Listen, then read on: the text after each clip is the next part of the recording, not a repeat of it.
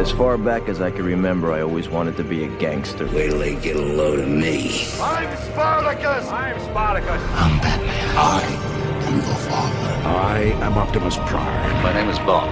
James Bond. It's alive! It's alive! It's alive! You shall not pass! Here's Johnny. Some men just want to watch the world burn. I'm only human, Harry!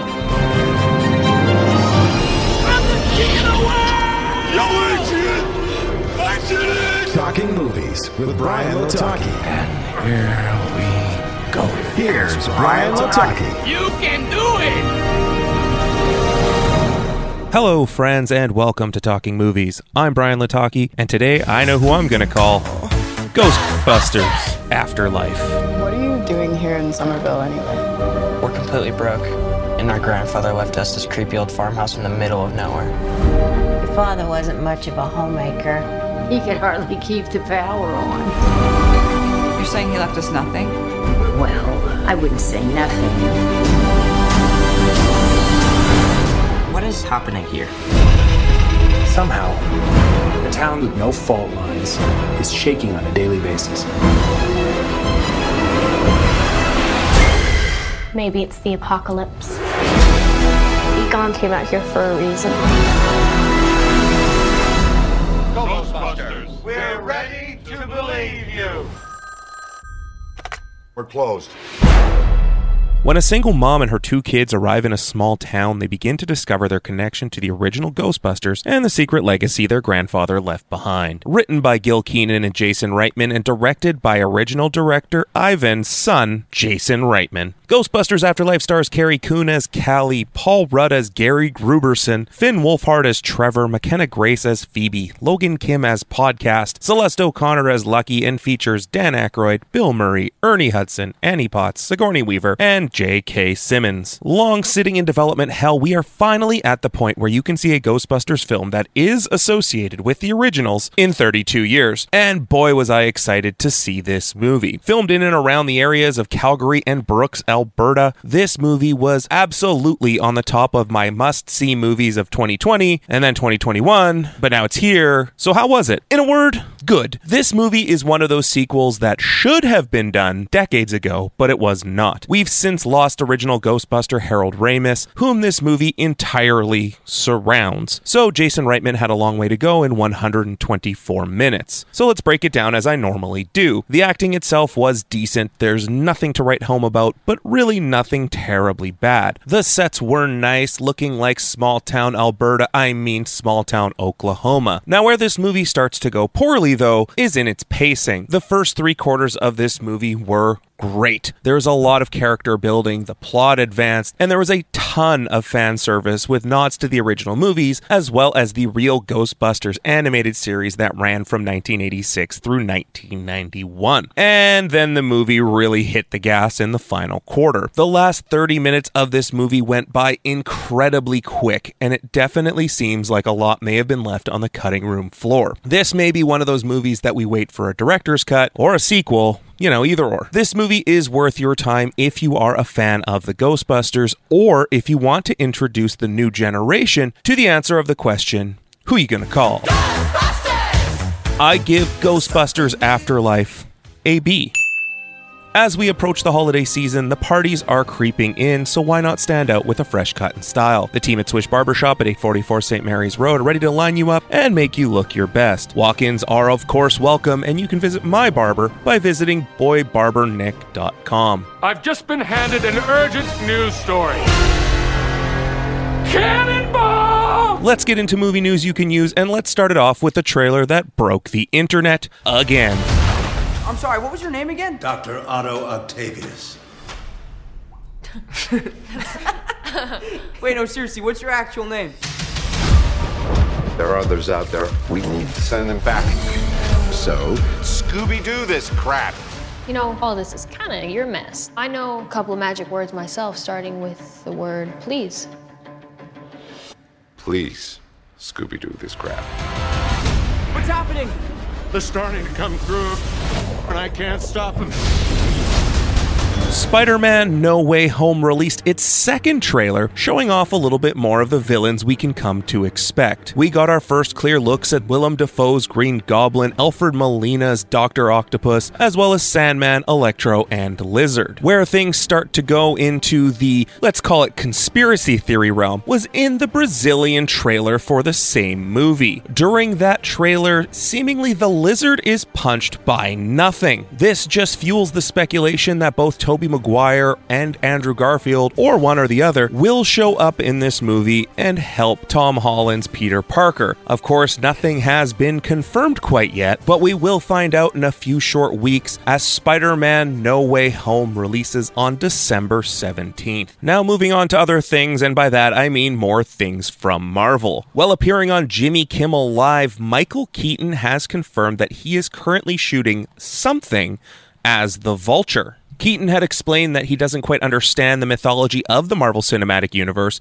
but did say that he was shooting things tomorrow. He said, quote, I'm shooting tomorrow, I'm shooting Vulture stuff. As Kimmel tried to press to see what was going on, his response again was Vulture stuff. The world's changing. It's time we change too.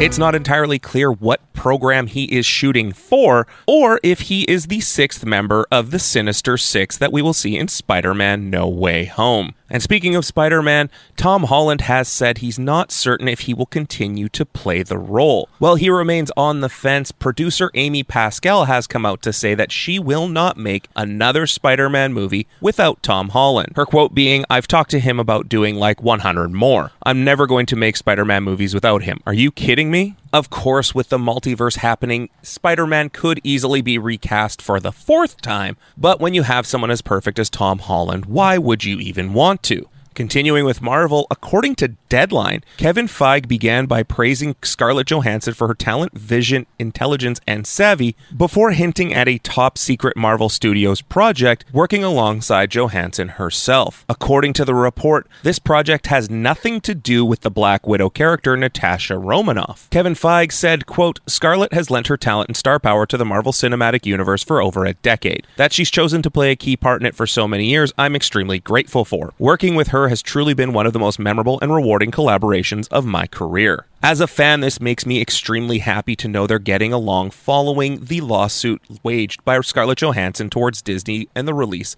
of Black Widow on Disney Plus. Oh, I almost forgot. To make the clubhouse appear, we get to say the magic words. Miska, Muska, Mickey Mouse. With it still being a secret, my guess is that this is the new Black Widow, but this time starring Elena Belova as played by Florence Pugh. In Marvel casting, Delroy Lindo is in final negotiations to join the cast of the Blade reboot. Lindo, who previously starred in Get Shorty, Da Five Bloods, and The Core, is joining Mahershala Ali on the reboot, which production kicks off in the late 2022. Marvel Vice President of Development Nate Moore also spent this past weekend eliminating any thoughts of T'Challa being recast in the Marvel Cinematic Universe. Wakanda forever!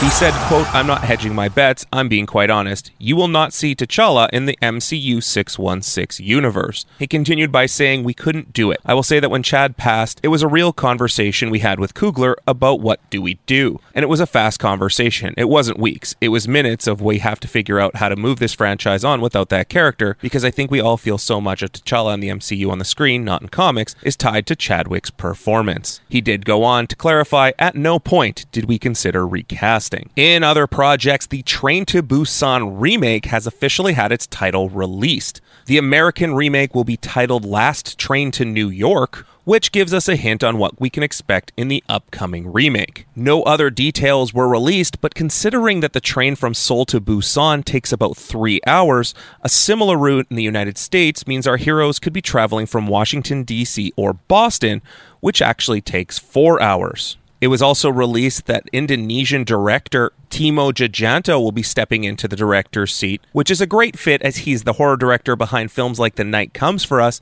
and May the Devil Take You.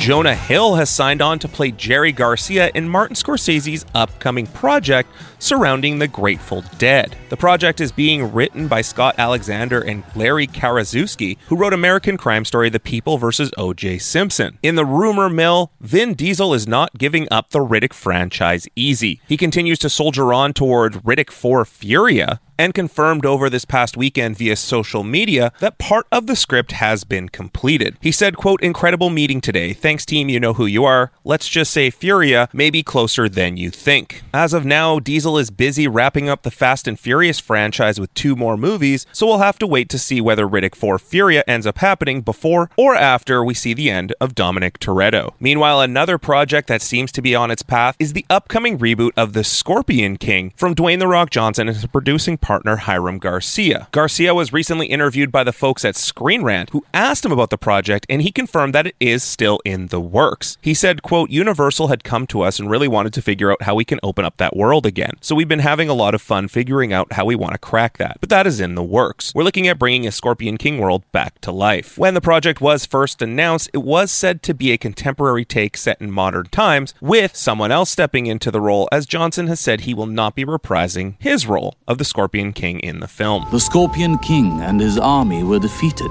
and driven deep into the sacred desert of Ahm Shere. In the world of Star Wars, Natasha Liu Bordizzo has signed on to play Sabine Wren in the upcoming Ahsoka series. Sabine Wren was a Mandalorian warrior who was first introduced in the Star Wars Rebels animated series. The project is being written by Dave Filoni, who will executive produce alongside Jon Favreau. Rosario Dawson will reprise her role of Ahsoka Tano, which will also feature the return of Hayden Christensen as Anakin Skywalker. According to Variety, an Earthworm Jim animated TV series is currently in development.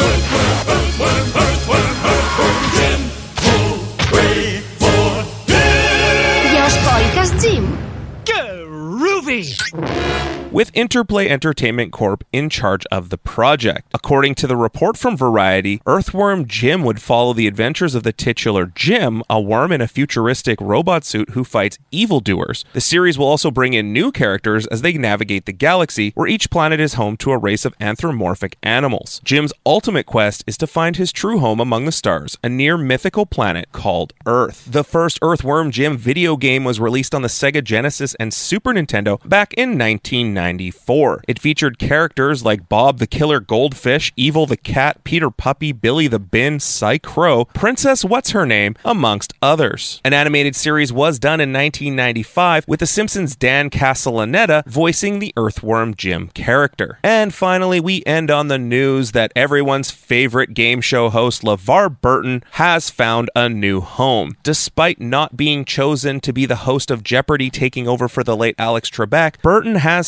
signed on with E1 Entertainment to develop a game show based on the classic board game Trivial Pursuit. LeVar Burton will host the Trivial Pursuit game show as well as executive produce the project. That is it for this episode of Talking Movies. Follow me on social media at Talking Movies PC and download full length episodes on all of your favorite podcast platforms. And as always, dude, your grandfather was a legend. You could literally be anything an influencer or a DJ.